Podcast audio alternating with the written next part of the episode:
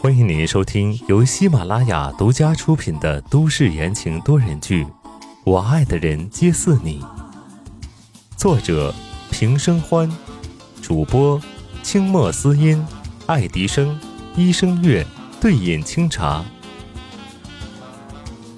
第二百一十七章，赴约。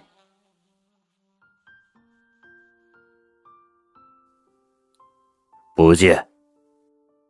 白长没好气儿的直接拒绝道。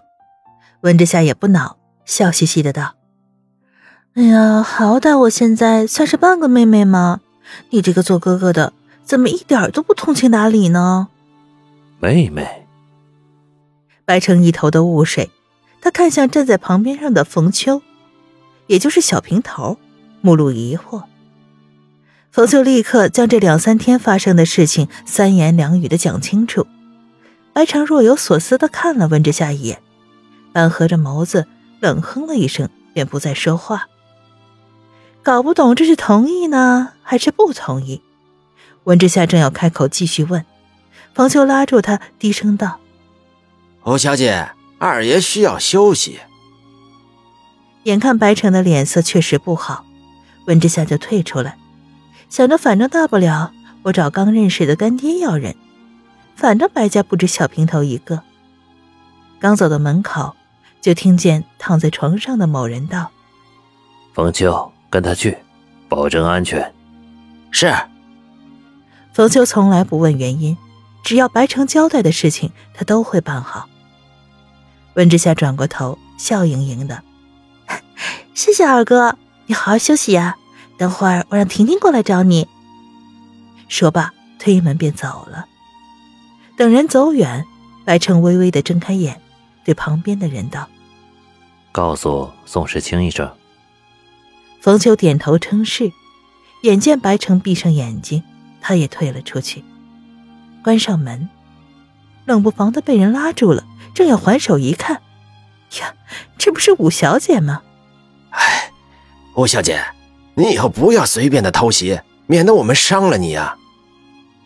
冯秋放下了已经打到温之夏眼前的手，后怕的松了口气，急忙提醒道：“刚刚已经感受到了掌风，温之夏心有余悸。”他咽了咽口水道：“啊，好，我明白了。”你找我有事？冯秋问道。温之夏点了点头。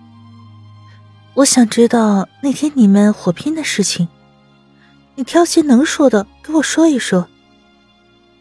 他也知道有些事情属于机密，所以也不打算问的太细，不过是想着看看能不能从中找到一些蛛丝马迹，揣摩一下厉文凯的用意。于是冯秋被温之夏拉着东问西问的问了一下午，完全把白城交代的事情忘记了。宋时清什么也不知道，还以为自家老婆正在安稳的待在白家固若金汤的碉堡里。隔天的傍晚，温之夏带着冯秋出发去了大剧院。临走前，白城特意给他一个通讯工具——小小的耳机，塞在耳朵里，头发一挡，什么也看不见。冯秋的耳朵里也有一个，两个人可以听到对方的声音。温之夏好奇。那不就跟电影里面一模一样吗？今天是音乐剧《猫》在东港的最后的场次，来的人很多。温之夏和彭秋在三百米处的十字路口停了下来。温之夏拍了拍他的肩膀，语重心长道：“等会儿我告诉你我的位置，要是有任何异常，你要记得第一时间救我哟。”冯秋一脸黑线。女人大摇大摆的走了，她相信白城手下的人做事的能力。这种公共场合本来就不用担心，但是为了防止万一，他还是向白城借了个人。毕竟小命儿还是很重要的呀。到了剧场大门口，温之夏没有看到李文凯，掏出手机给对方打了个电话：“喂，我到了，你在哪儿呢？”“啊，我马上就到了。”刚刚有点事情耽搁了一下。电话那头除了厉文凯的声音，还传来了现场的音乐声，想来应该是在附近了。我在门口左边的雕像这里。温之夏精确的报告了自己的方位。呃，我看到你了。厉文凯回答道。话音刚落，一个东西突然撞在了温之夏的身上，紧紧的抱着他不撒手。温之夏正要发火，低头一看，愣住了。